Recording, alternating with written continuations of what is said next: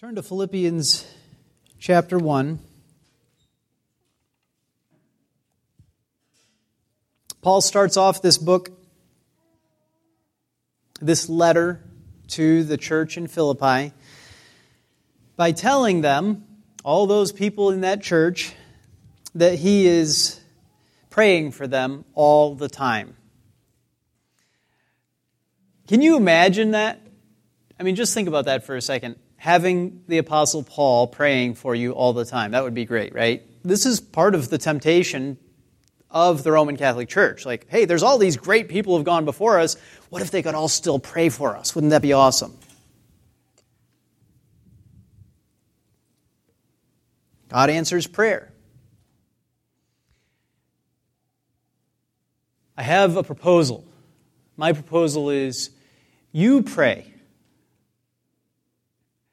You pray constantly like the Apostle Paul did for the Philippians. You pray for one another. I'll pray for you.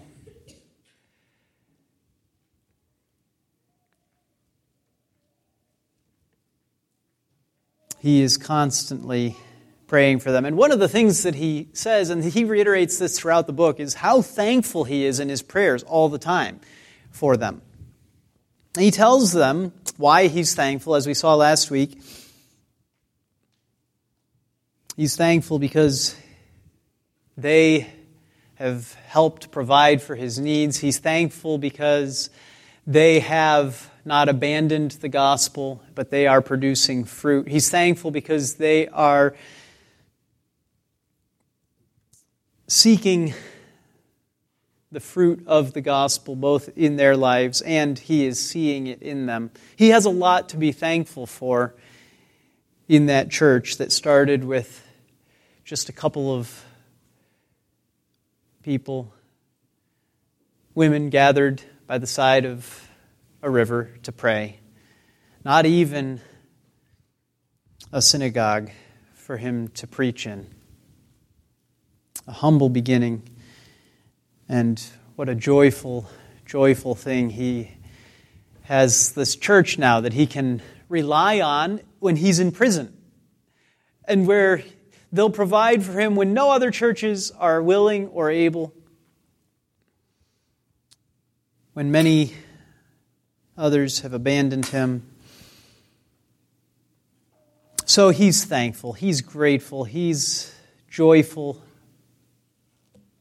in what they have done and how God has worked in them. And this morning we get to find out what he prays for them. So he, he's thankful for them, but then he's, he's not just praying, thanking God for them, he's also praying for them. And his prayer for the Philippians is that they would increase in love. That's his prayer. It's simple. His prayer is that they would increase in love. But the love that he wants to see in them is a particular kind of love. Okay? It's a particular kind of love. He wants to see smart love in them. You've probably never heard of smart love, but I think that's the best way that we can describe what he goes on to say about this love that he desires to see in them, that he's praying would increase in them. Smart love, informed love, discerning love, knowledgeable love. Otherwise, if their love is dumb, if our love is dumb love, it's not what Paul is looking for, and it won't produce the fruit that he desires to see in them the fruit of righteousness. So let's read these few verses from Philippians chapter 1, verses 6 through 11. Please stand for the reading of God's word.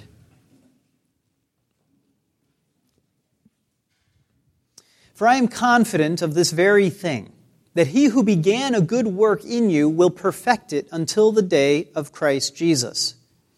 For it is only right for me to feel this way about you all, because I have you in my heart, since both in my imprisonment and in the defense and confirmation of the gospel, you all are partakers of grace with me.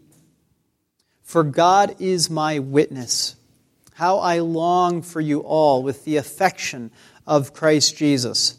And this I pray, that your love may abound still more and more in real knowledge and all discernment, so that you may approve the things that are excellent, in order to be sincere and blameless until the day of Christ, having been filled with the fruit of righteousness which comes through Jesus Christ, to the glory and praise of God. Amen. This is the word of the Lord. Please be seated. So, the beginning and end of these few verses, we read of Paul's confidence, not in the Philippians, right? But his confidence ultimately is in God, that God will accomplish, God will complete, God will finish this work that he has begun. Verse 6 I am confident of this very thing, that he who began a good work in you will perfect it until the day of Christ Jesus. And then, verse 11 having been filled with the fruit of righteousness which comes through Jesus Christ. From beginning to end, Paul's confidence is that Jesus Christ and his forgiveness, his righteousness, is effective in the lives of his people, the Philippians, this church, us.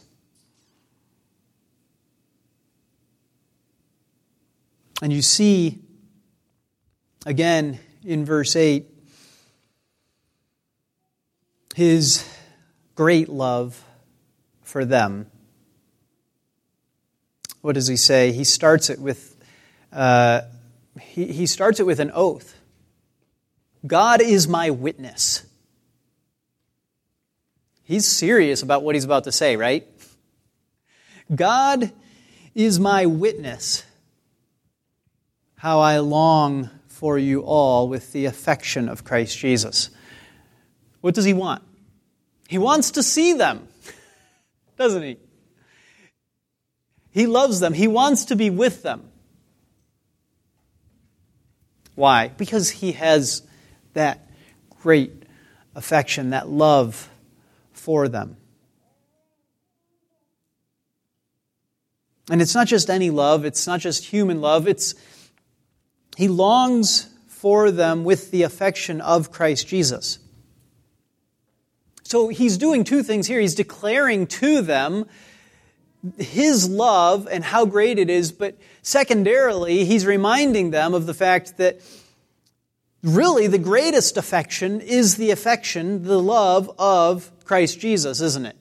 So by, by saying how much he desires to see them and comparing it to the affection of Christ Jesus, he's raising up his love to the higher level, isn't he?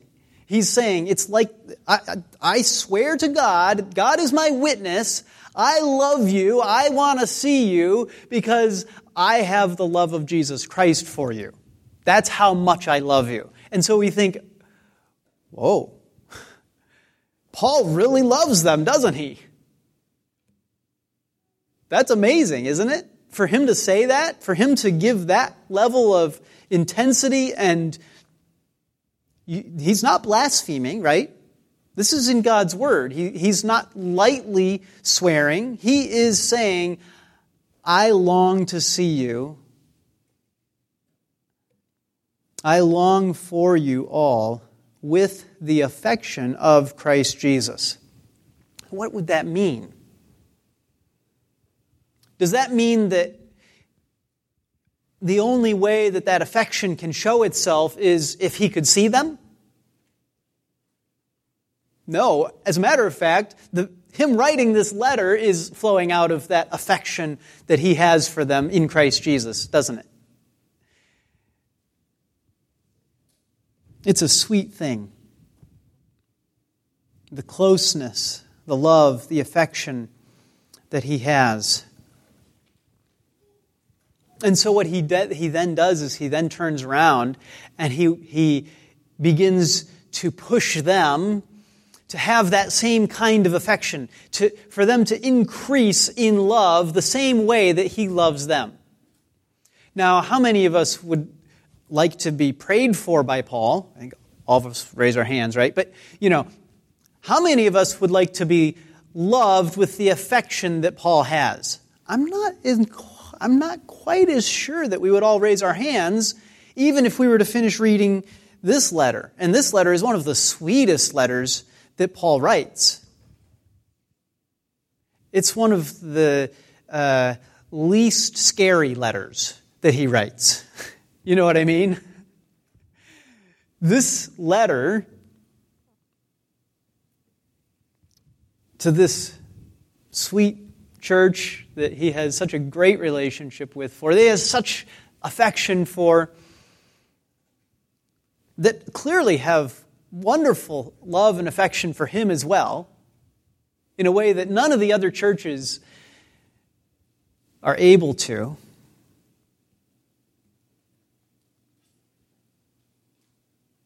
I don't know. It still gets pretty intense. Stick around, we'll get to it. Not today. But you can take my word for it. When he's calling out people by name, women in the church. Remember, the church started with a couple of women by the I mean by the river, right? And then he's calling them out by name, and later on in the book, he's returning to this theme of love, and he's telling them, "Now you love, start loving each other." It's like I don't know if I like being loved by Paul this much.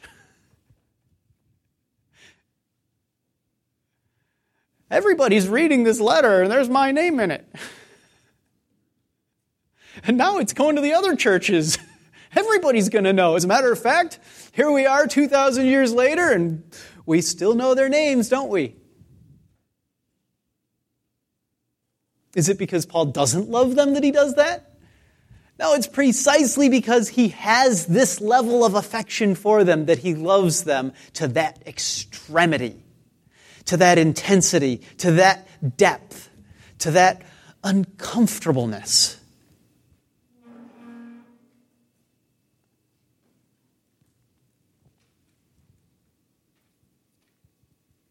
That whole day and night, house to house with tears thing that Paul does is just a little bit over the top sometimes. Like, I know you love me, but would you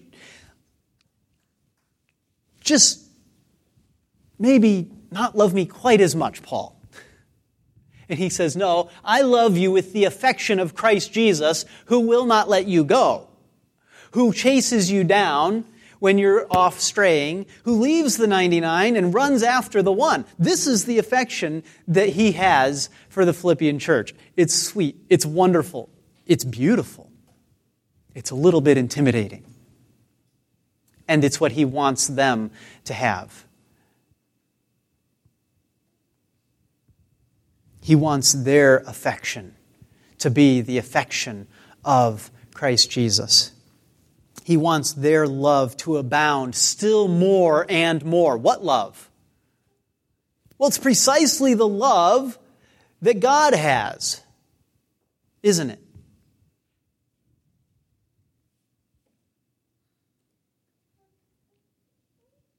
Remember that Jesus says the whole law can be summed up in two commands. And what are those two commands? Kids, anybody know what is the greatest commandment? Remember when Jesus is asked that question? What does he say? Go ahead, Judah. that's the second. What's the greatest? No, that's the second. You got the second. But there's two commands he gives right back to back. He says the whole law and prophets can be summed up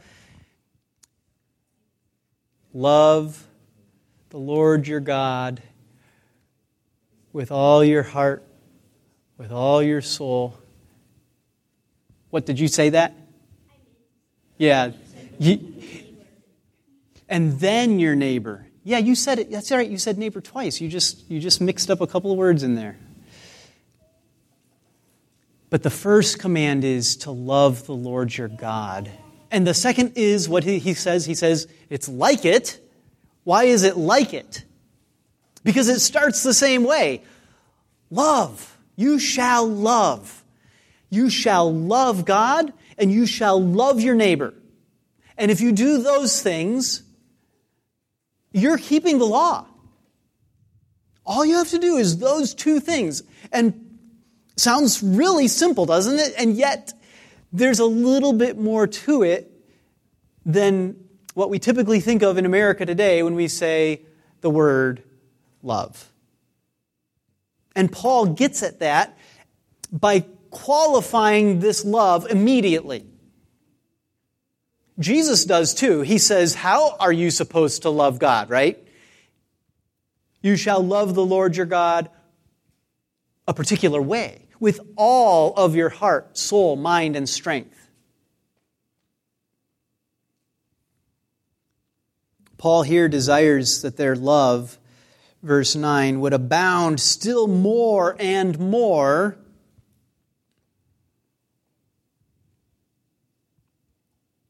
in real knowledge and all discernment. And what's his goal?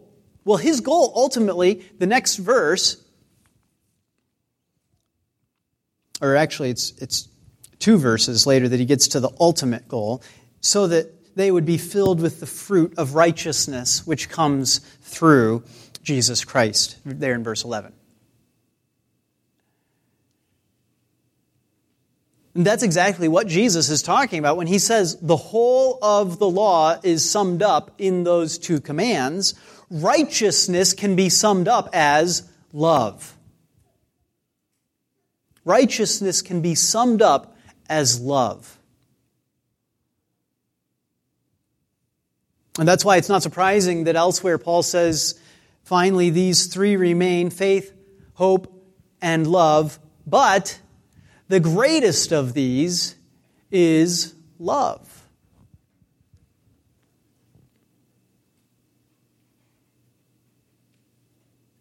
I always kind of found that irritating. I don't understand why these three are left, and I don't understand why love would be the most important. And then you realize, oh, it's because that is that is the law. That is the essence. That is the central reality. God is love. Not loving, He is love. God is righteous. How?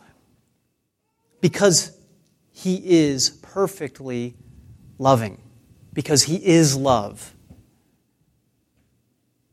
They're interwoven with one another, aren't they? If we live our lives with love, if, if love defines who we are, our actions, and inside us, in our hearts, right, then what we are doing all day and all night is living a righteous life. Because if you're keeping the whole law, you are living perfectly. You are being righteous. And so it's impossible to overstate the importance of love. It's impossible. You compare it to faith and hope, love wins. it's greater. It's the greatest. Those are the only three things that are left in the end, and which, which one is the greatest? Love is the greatest.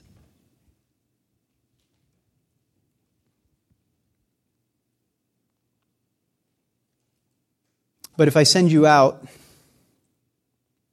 and tell you, just love. You know, we just need to grow in love. And if we just, if there was just more love in this world, everything would be great. Then it would be sort of like saying, can't we all just get along? Right? And the answer to that question, of course, is no, we can't all just get along, can we? Why not? Well, because we are not perfectly loving, right? And there's another reason. There's another reason, and that reason is because there are two kinds of people in the world. There are those who God loves, and there are those whom he hates. And they can't get along.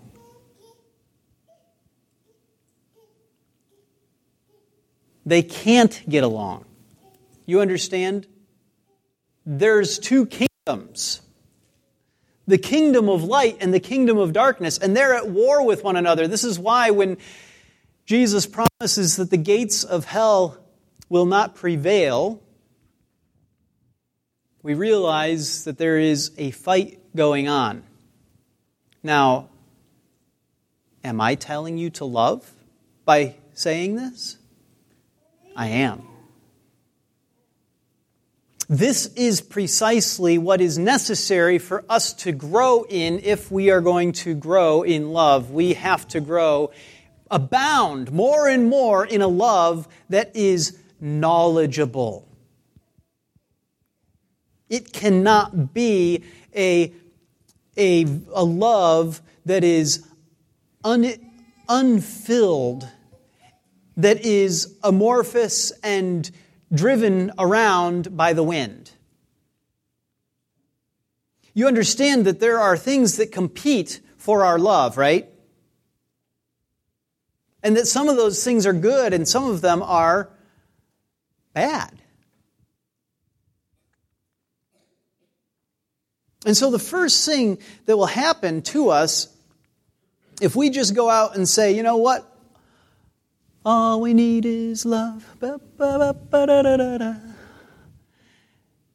Sing along with the Beatles or with countless other songs. You know, we could go through the list of all the people who have written songs that are just like, man, if we could just get along. You know what? Let's just love one another.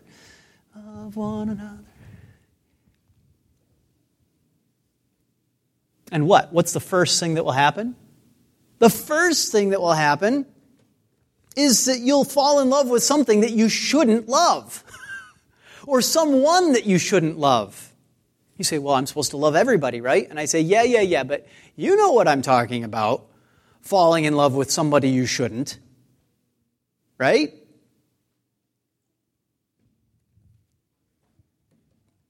And the second thing that will happen is similar to the first That is that you will begin to love something good, but that you will love it in the wrong way.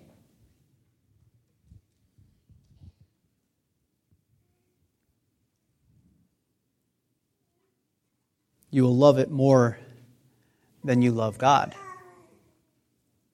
Both of those things, to, to love the wrong thing, to love the wrong person, to love the right thing but the wrong way, to love it more than God, both of those things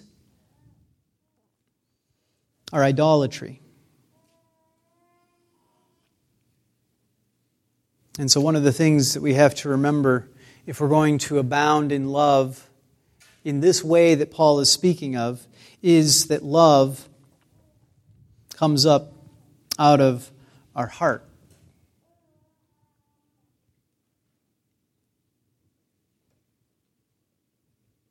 Love comes from our heart. And one of the things that the Bible is filled with is warnings against loving the wrong things, desiring those wrong things, or those wrong people. I want to just read a few passages here. 2 Timothy 4:10 the Apostle Paul writes For Demas, having loved this present world, has deserted me and gone to Thessalonica. Demas loved this present world. Well, isn't that good, Paul? You just got done saying to the Philippians, right, that if they would just abound more and more in love. Uh, and, and Demas loves the world, so that's good, right? No. Obviously, it's not right. Our love must be focused, right? It can't be just spreading out all over the place. It has to be informed. It has to be filled with knowledge. Now 2 Peter 2:15 Forsaking the right way they have gone astray having followed the way of Balaam the son of Beor who loved does anybody know? What was Balaam after? The wages of unrighteousness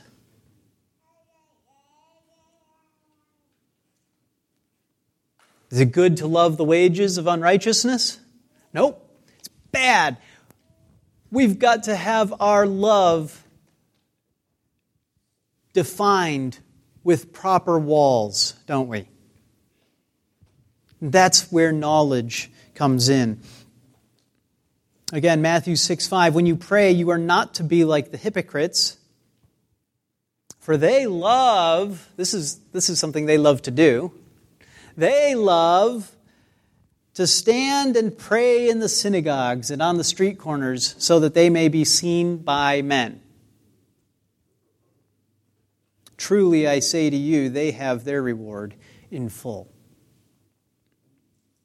Or 1 Timothy 6:10 For the love of money is a root of all sorts of evil and some by longing for it have wandered away from the faith and pierced themselves with many griefs.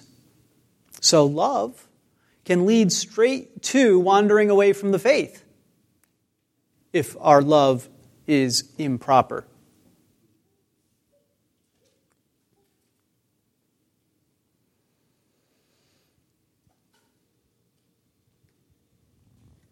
Here's an example from the Old Testament in Jeremiah 22 22. the wind will sweep away all your shepherds and your lovers will go into captivity. Then you will surely be ashamed and humiliated because of all your wickedness. This is an example, of course, of loving the wrong person, right? Idolatry that Jeremiah is speaking of. If righteousness is our goal, if righteousness is what Paul is seeking for the Philippians, then love on its own will not help. It will hurt without knowledge. And so we must have love that abounds in real knowledge. It grows in knowledge of God and of all things that are worth loving. How do you know what is worth loving? Well, it also has to be discerning love, doesn't it?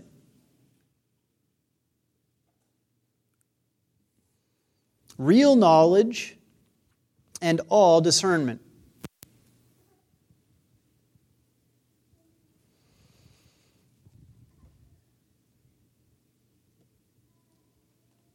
Think of an example of the kind of loving that we do that is not with knowledge. We'll get to discernment again in a second, but think of, think of what it means to love without knowledge. There's a lot of ways that uh, we just saw passages that talked about loving things that are absolutely wrong. Obviously, that's not loving with knowledge or discernment, right? But even when we think of loving somebody that is like in our family, for example, Fiona loves Annabelle, and so you know what she does? She picks her up and drags her around while Annabelle is screaming. Is this loving with knowledge? It's not, right? Because what is necessary, if, if there was real knowledge there, she would know that love the golden rule, right? Jesus is the one who gave us this command that what are we supposed to do? We're supposed to love others the way that we would want to be loved. Now, that's not actually what he says, okay, but that's, the, that's, the, that's a, a good application in this context. The golden rule in this case is recognizing that just because you, you love somebody and you like them doesn't mean that what you're immediately inclined to do is necessarily the correct way to love them. As a matter of fact, that whole like squeezing tight, holding until the head pops off is not good, knowledgeable love, is it? It's questionable whether it is even love. And I don't just mean it's idolatry instead of love, I mean that it is selfish. It's lack of love, ultimately, isn't it? This is why it's necessary for us to constantly remember that love flows up out of our hearts, and so our hearts, our desires have to be transformed within us by this knowledge. And then it flows out into these actions that are appropriate actions that are truly loving because our heart has been informed, guided, hemmed in by this pr- proper knowledge of what love is, what it looks like, how it ought to be exhibited. And then discerning discerning what is appropriate to love, what is truly good, what is truly excellent. Verse 10 so that you may approve the things that are excellent. Because it's easy for us to get excited about things that are totally not excellent, dude. Right? For instance, stupid movies. We can get really into stupid movies, can't we? They're not excellent.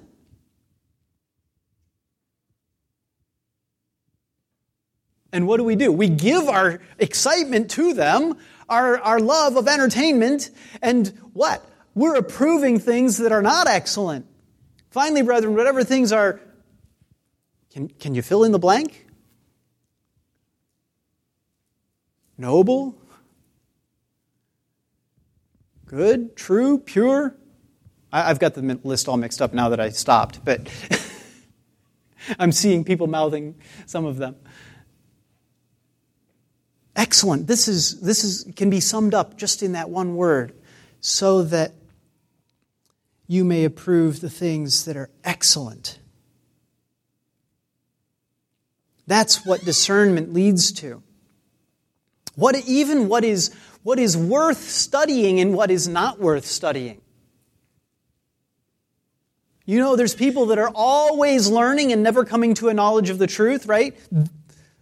The knowledge that you have to have is, has to be determined by a discerning that goes along with it.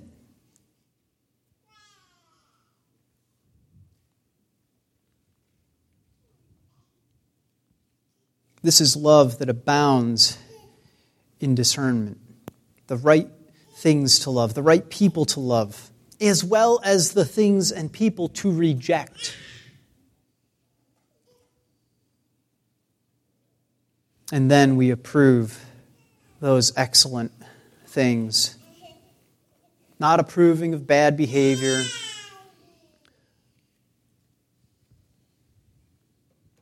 But rather, the fruit being that righteousness that is described by that perfect love for God and for our neighbor. Perfect love is the love that is filled with knowledge. And you see this in God, don't you?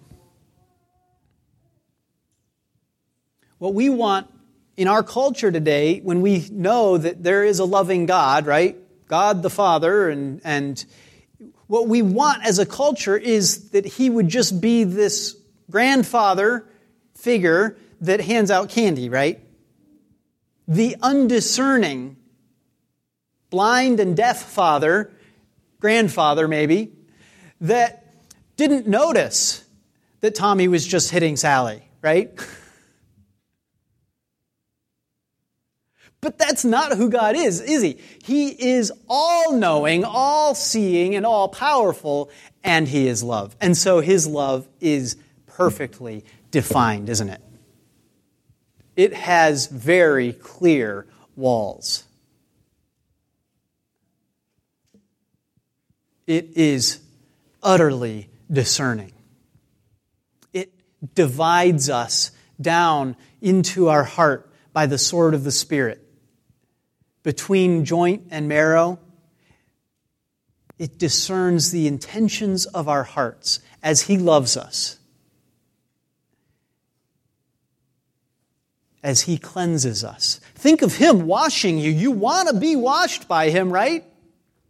Do you want Him to wash you with a general washing that He gives to everybody, or do you want Him to love you in a discerning way where He wipes away the particular nasty scars and black spots and sins that you have. A knowledgeable love, a love that goes deep. That's what we need and what we want and what we are to have. This is the love that Paul is saying he has for the Philippians. He knows them, he knows them well. He knows them he has affection for them the way that Christ Jesus does. And so his desire for them is the same as that of Christ Jesus, that they would be righteous. When we love the right things with real knowledge, our actions are excellent because those actions flow out of our heart. And discerning, wise, knowing love is love that makes us want good things. Let's pray.